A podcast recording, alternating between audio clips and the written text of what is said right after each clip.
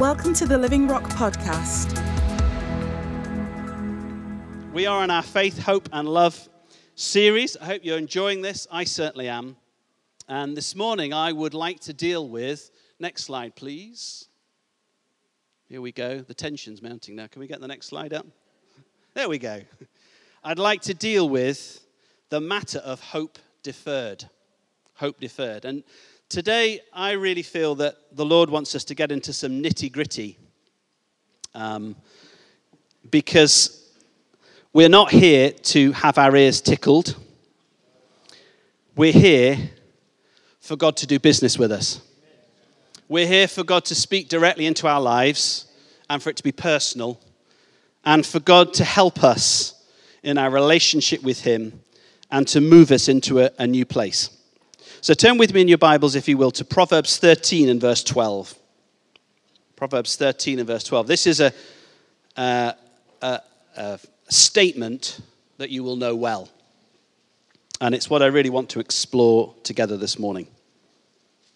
So Proverbs 13 and verse 12 says this It says, Hope deferred makes the heart sick, but a desire fulfilled is a tree of life. Read that again. Hope deferred makes the heart sick, but a desire fulfilled is a tree of life. Now, ostensibly, when I read that verse, it makes me think that anything that defers the hopes I have is not good. And anything where those hopes come to pass is good. But it's not as simple as that. Life isn't as simple as that. And that's why it requires our exploration together this morning. So, will you come with me on that journey this morning? We're going to turn to a few different Psalms. So, I'm going to read these out because it will just take too long to turn to them all. So, you can close your Bibles for a moment. Reading from the ESV version. In the last sort of six months or so, I've been reading predominantly the Psalms. So, the Lord told me just to read the Psalms in my, my quiet times with Him, and I've been reading them. And what struck me again is just the impact of hope deferred.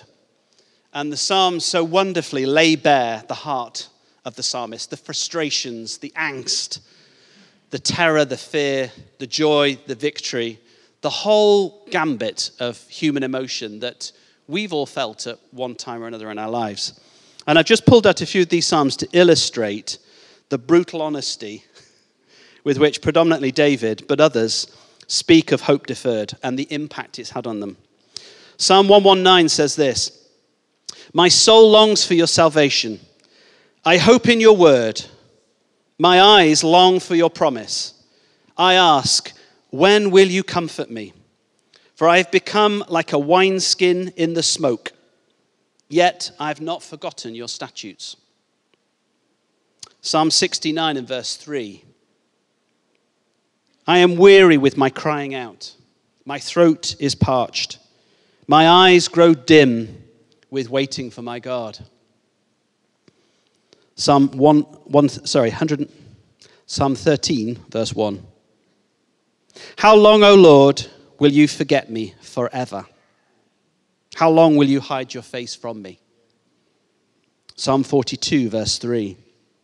My tears have been my food day and night, while they say to me all the day long, where is your God? Psalm 22, verses 1 to 2. My God, my God, why have you forsaken me? Why are you so far from saving me from the words of my groaning? Oh, my God, I cry by day, but you do not answer, and by night, but I find no rest.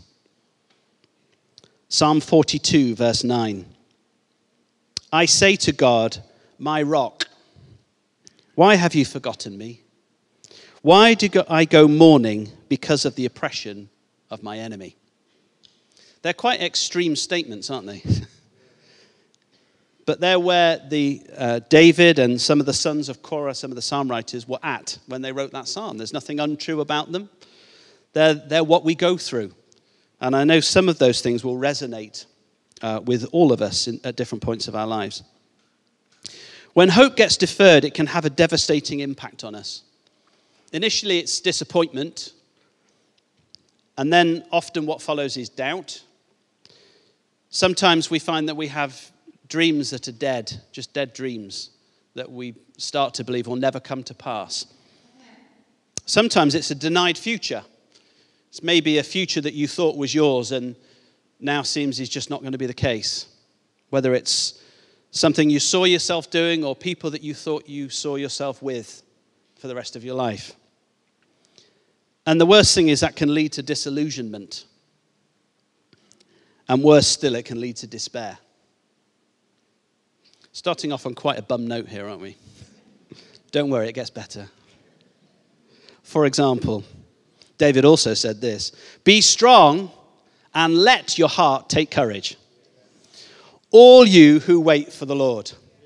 He was talking to himself there predominantly, but he's talking to us as well. Be strong and let your heart, let your heart take courage. All you who wait for the Lord. I'd like to consider three things this morning. I'd like to consider why we experience deferred hope, why our hopes get deferred. I'd like to talk about how it happens. How it happens, how God uses it, and how we deal with it.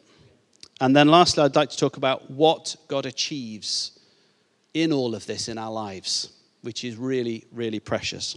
So let's start with the why. The big question, the elephant in the room is why does God let it happen? How many times have you asked yourself that? How many times have you heard others say that? Why did God let this happen? I don't understand why God has let this happen in the first place. So we really need to explore why we experience these things in the first place. And the simple answer to this question I have come to is that this is part of God's plan of restoration. let me explain for those of you that maybe are not familiar with the word restoration. Peter uses it in Acts 3, verse 21, when he's giving the very first sermon in a church. And he talks about Jesus remaining in heaven until the time for the restoration of all things. And he's talking there about God's plan to restore everything in creation to his original intended design. Not just that, but to take it on to his original intended purpose. So there's two elements there. The first one is to restore something that is now broken, something that is not functioning as it should be but not just restoring it like you'd maybe restore a piece of furniture, but actually to take it beyond that point to what it was originally intended for. In other words, to get it back on track to its original purpose. And I'd like you to turn with me to Genesis, please. Genesis chapter 1. And we're going to just take a quick look at God's original intention and design for creation, of which we are the chief part. It's not arrogant to say that, it's in the design of God that we are the chief part of creation. And we're going to see exactly why. Genesis 1 and verse 26. Wait for the rustling to die down as everyone gets there. Here we go, verse 26. Then God said, Let us make man in our image, after our likeness, and let them have dominion over the fish of the sea, and over the birds of the heavens, and over the livestock and over all the earth and over every creeping thing that creeps on the earth. So God created man in his own image. In the image of God, he created him. Male and female, he created them. And God blessed them, and God said to them, Be fruitful and multiply and fill the earth and subdue it and have dominion over the fish of the sea and over the birds of the heavens and over every living thing that moves on the earth. Then just go to chapter 2 and verse 8.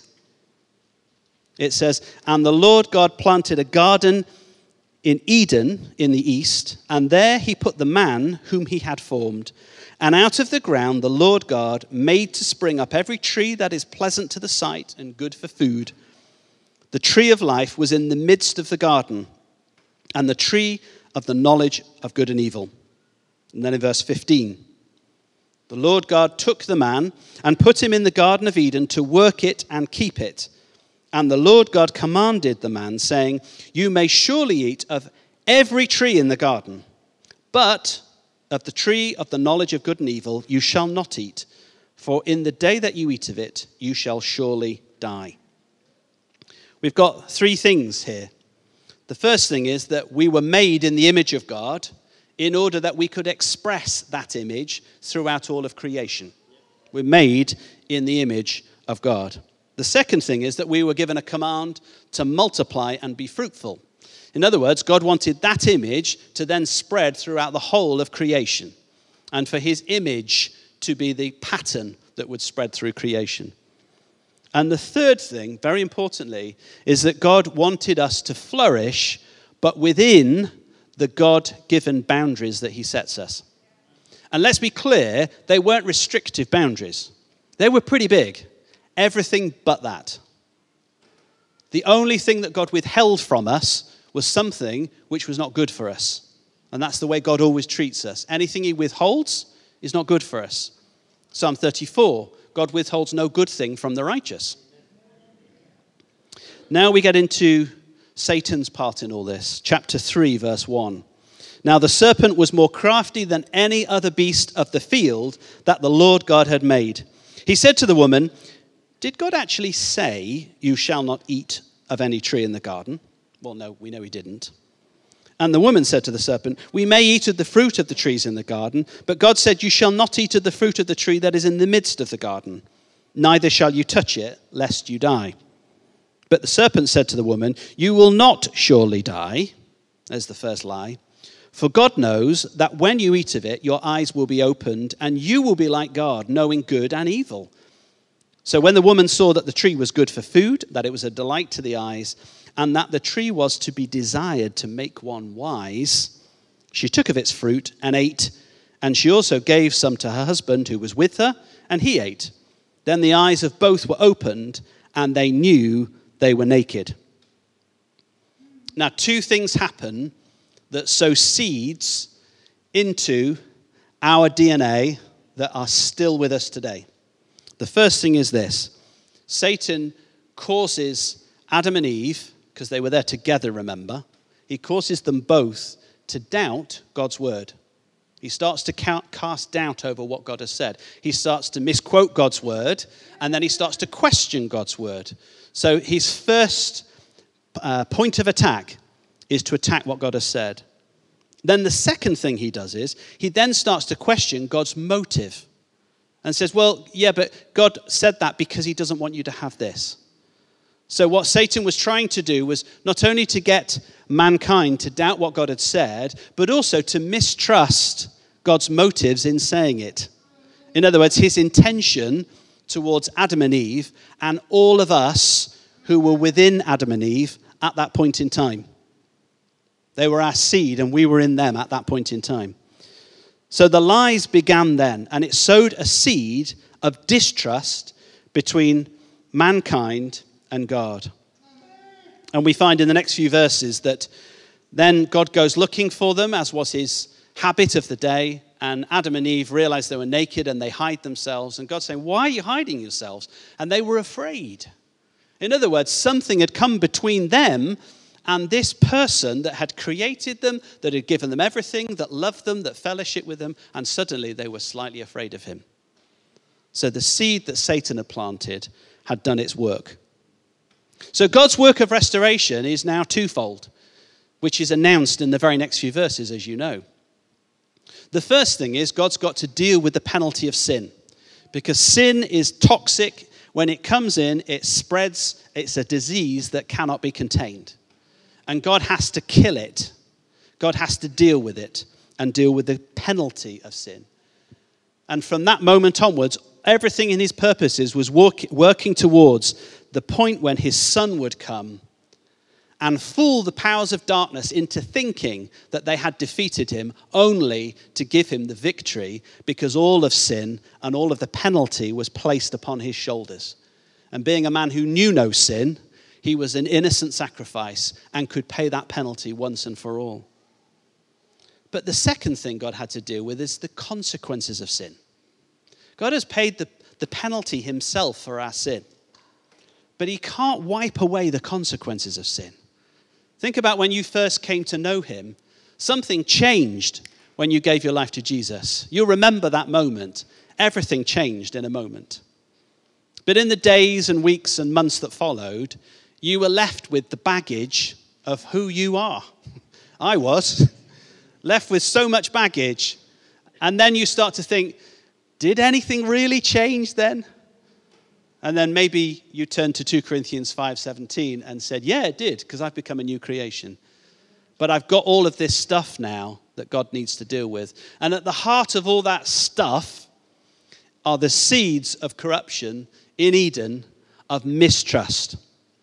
That we don't fully trust God's word or his motives and intentions towards us. Now, you might be reflecting on that statement and saying, I'm not sure that's really true. I trust the Lord. I trust him with lots of things. I trust him, trust him with lots of things. And, sorry, this is a timer that's gone off. I don't know why. There we go. I trust him with lots of things in my life. I don't believe that there's a problem of mistrust between me and him. And I think most of the time we can say that's true. But there are times in our lives when that is exposed to not be true. So I'll speak personally that most of the time, I don't think I have a problem trusting the Lord with everything that's going on in my life. But every now and then, something will happen, and it just tests that relationship of trust. And the place that God wants to restore us to is a place of complete trust. Complete trust in Him so that we never ever for a second doubt that He is for us and on our side and that He will work all things together for our good. Never ever doubt that for a second. And that's why it's a journey, it takes time. So, what I want to do is, is just talk a little bit about the how. How the, the um, deferral of hope impacts us, how we handle it, and how God uses it. So, God needs to deal with this issue of trust between him and man. And you would think, well, if I were God, I think I would probably start by just giving us lots of reassurance. I just need to, every day, William, I am God, and I'm just going to reassure you every day I'm for you, I'm with you, you never need to doubt me. Whatever happens, whatever comes into your life, you never need to doubt me for a second. But God doesn't seem to do that. Well, He does that, but He doesn't just do that because that won't sort the problem out. No matter how much reassurance I get, there's something in me that still, every now and then, will just mistrust Him, will just question the way God is doing things. And it comes in the form of that question Why did God let this happen to me? Why? Why did God let this happen to them, to the ones I love? Why, did God let, why does God let this happen in the world that He loves? And the question will come back. No, instead, the way God deals with the problem is to handle it head on.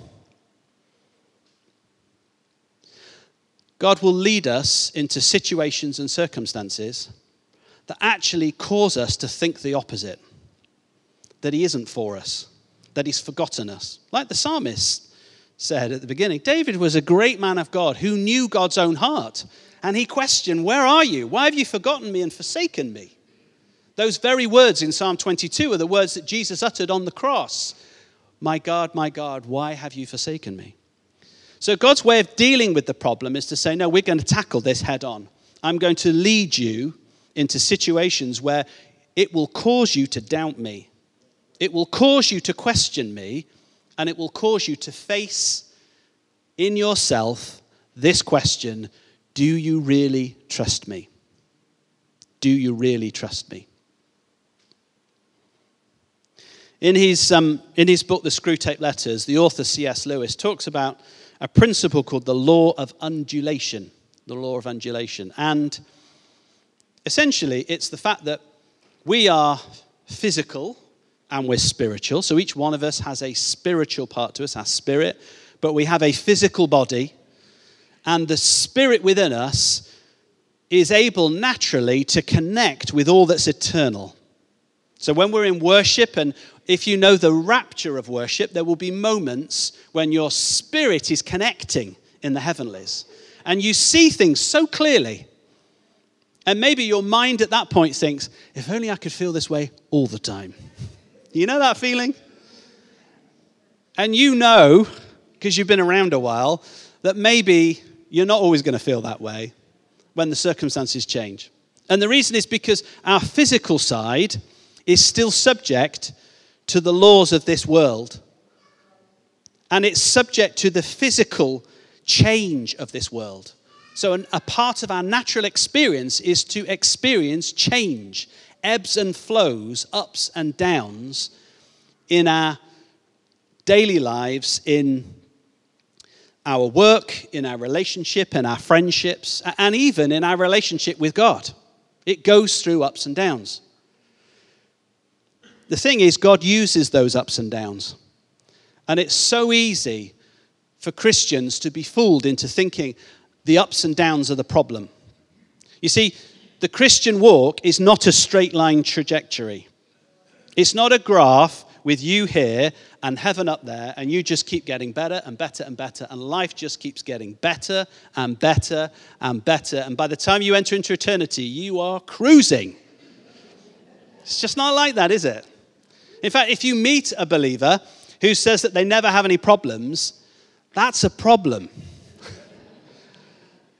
because life isn't meant to be like that. Jesus said, You will experience trouble in this life.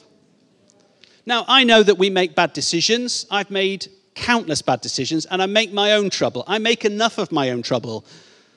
But there's lots of things that were out with of my control, and they still happened.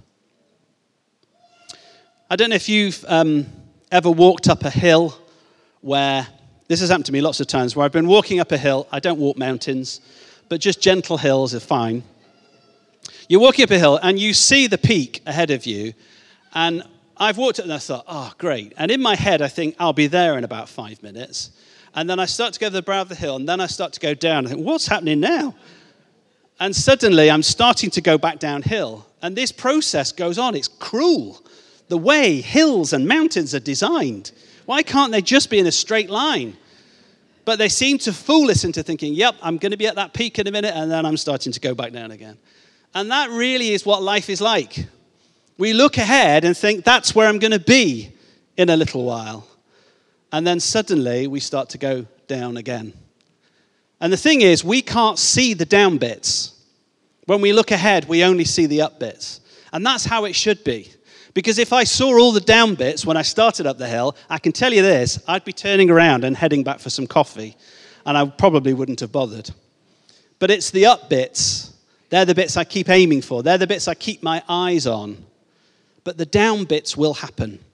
They will happen. And here is the thing God has a tendency to allow distance and delay to come into our relationship.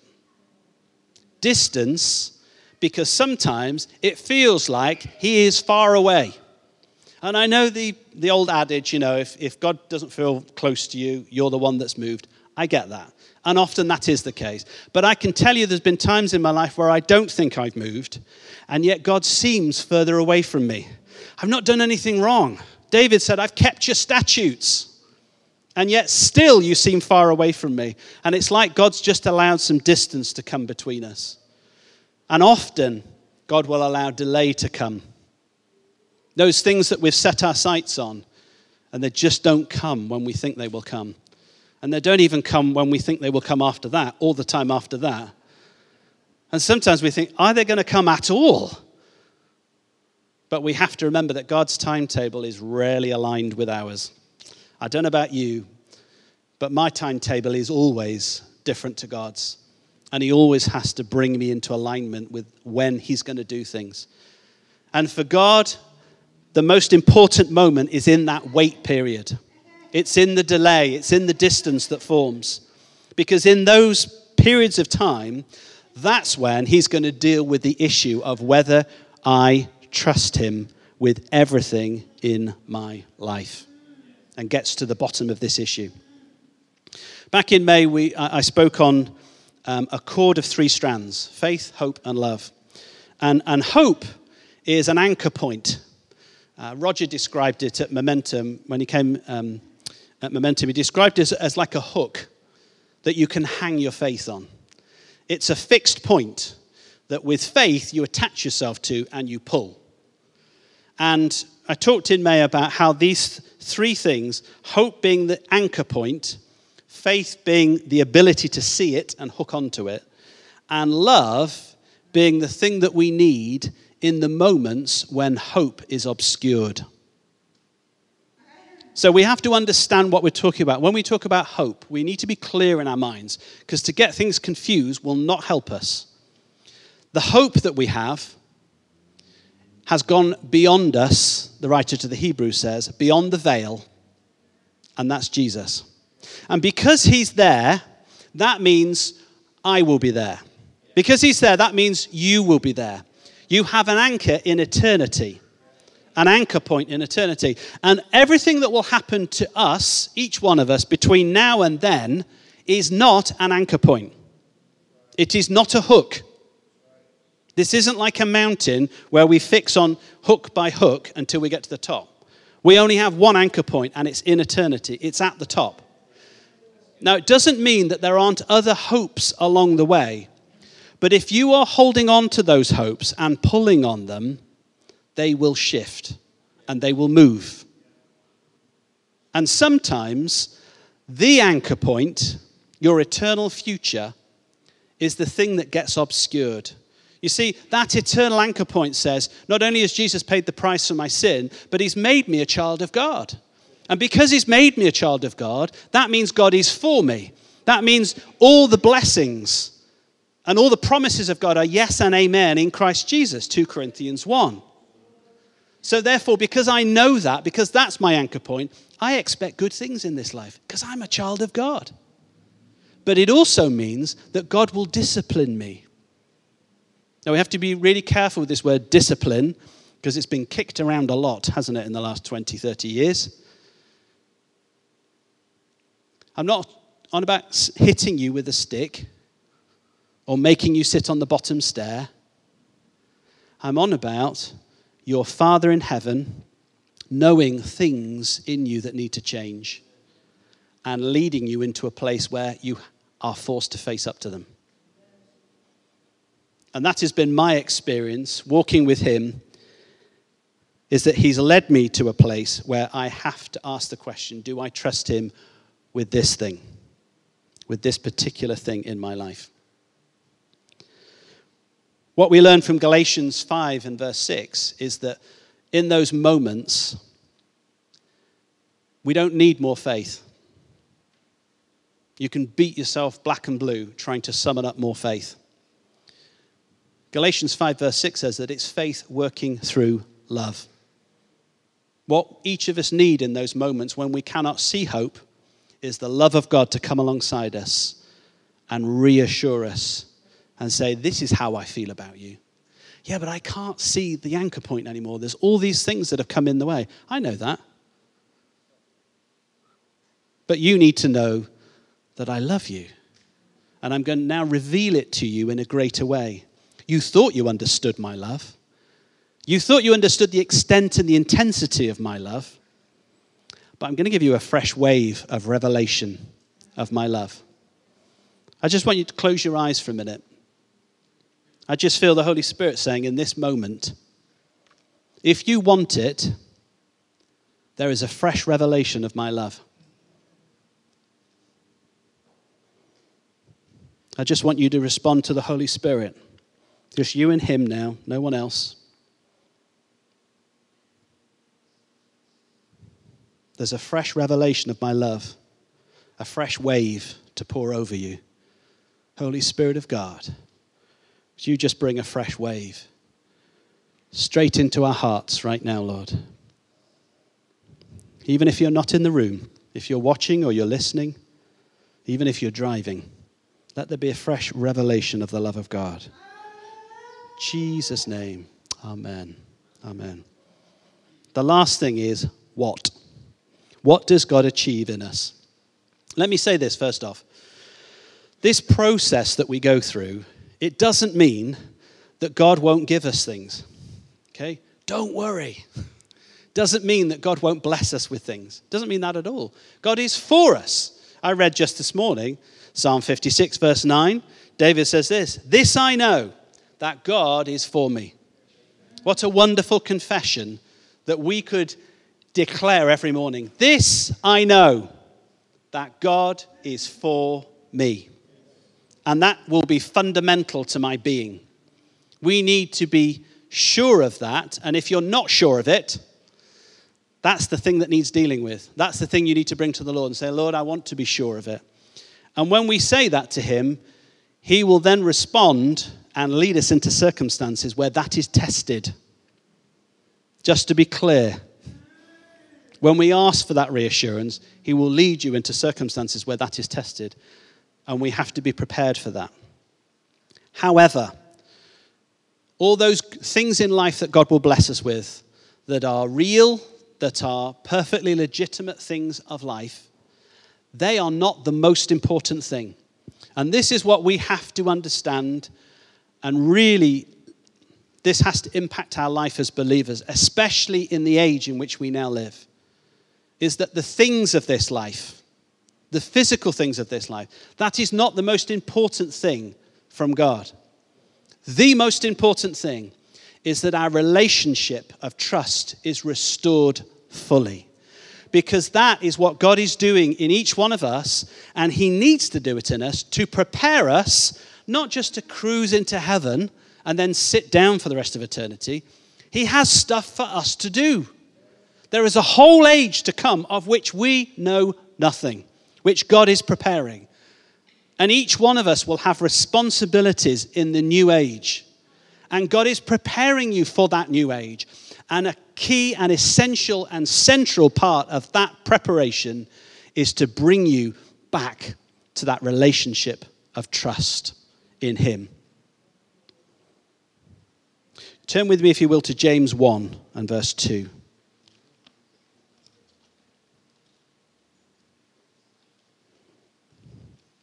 James 1. James 1, verse 2. James says this Count it all joy, my brothers and sisters. That's what the word means. When you meet trials of various kinds, for you know that the testing of your faith produces steadfastness. And let steadfastness have its full effect, that you may be perfect and complete lacking in nothing. Wow. There's a lot in there, isn't there?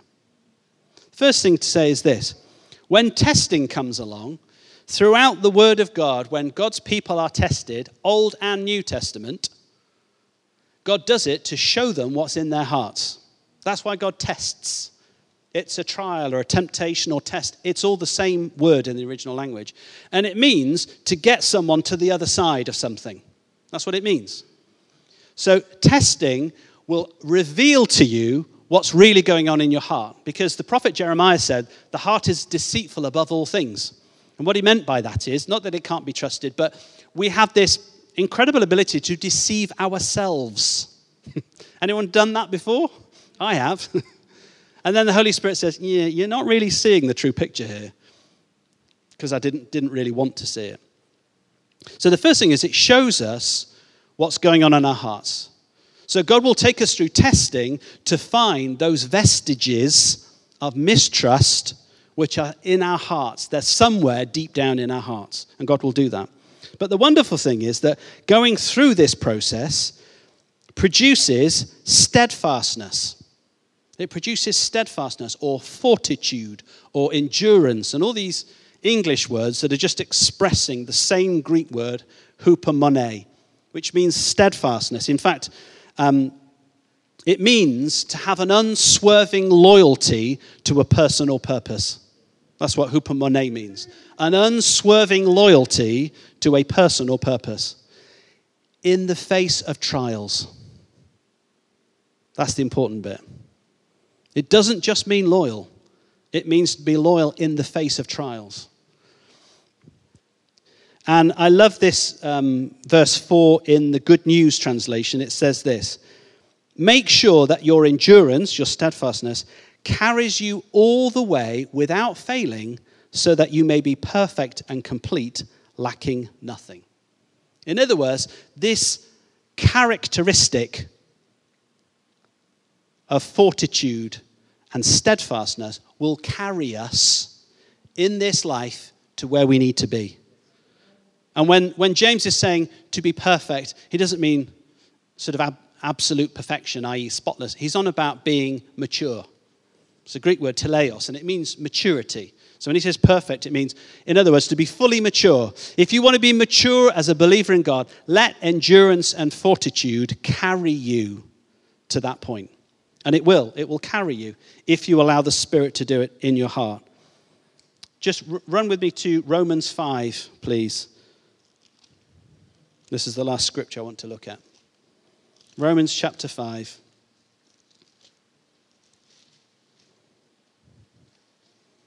And we'll just look at verse 2.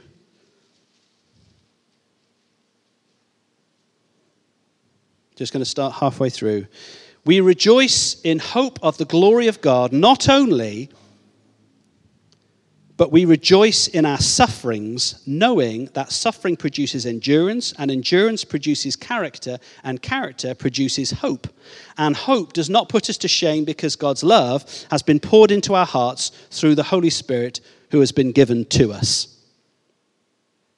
So, steadfastness, it not only carries us to maturity, but it produces character within us. But then Paul says here that that character itself produces hope. Now, we've got two kinds of hope here. In verse 2, we rejoice in the hope of the glory of God.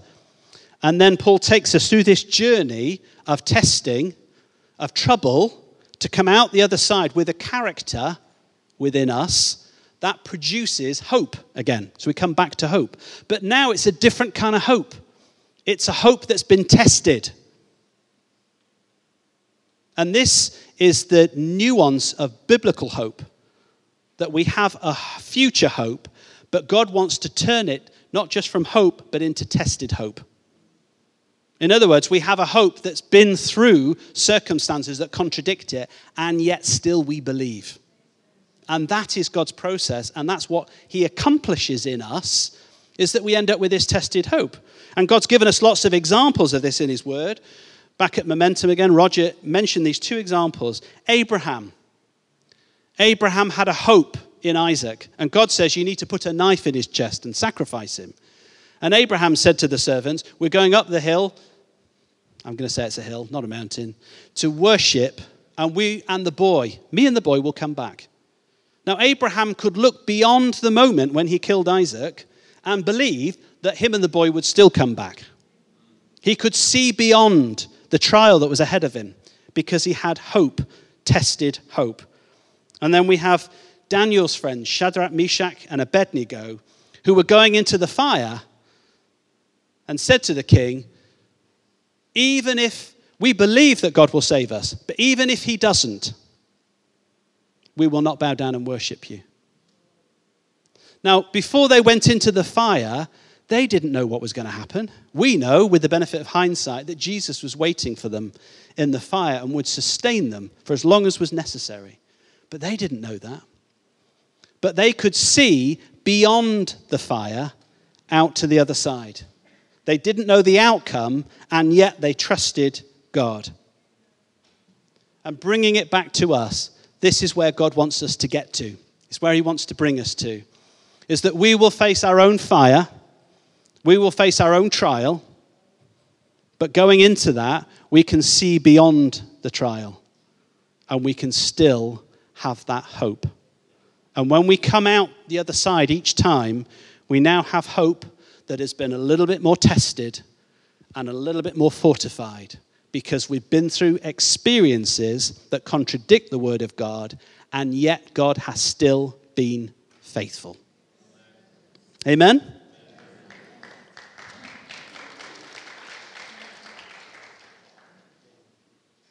This is where God wants us to get, get us to. And I just want to just take a second, if you just close your eyes for a moment. David said this, Psalm 27, verse 13. This is in the Amplified. I would have despaired had I not believed that I would see the goodness of the Lord in the land of the living. I would have despaired had I not believed that I would see the goodness of the Lord in the land of the living. I believe each one of us needs to make a decision about our walk with Him about how we're going to let Him lead us onwards from this point. About the areas which maybe, even that we don't know about, that we are holding back from Him. And I, am not here to make that decision for you, but God has sent me to bring you to that decision point. There will be areas where you struggle to trust Him. And you're going to keep coming back to them again and again because your Father loves you and knows that He needs to deal with those consequences of sin. He needs to deal with that area of mistrust, that area where you feel you're weak in your faith. All He needs from us is to say, Lord, I'm willing. I'm willing to go on that journey.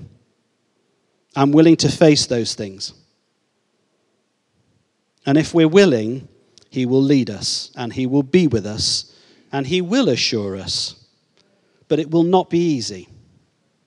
So take the decision with a sober mind, but a heart that is simply longing to love Him more.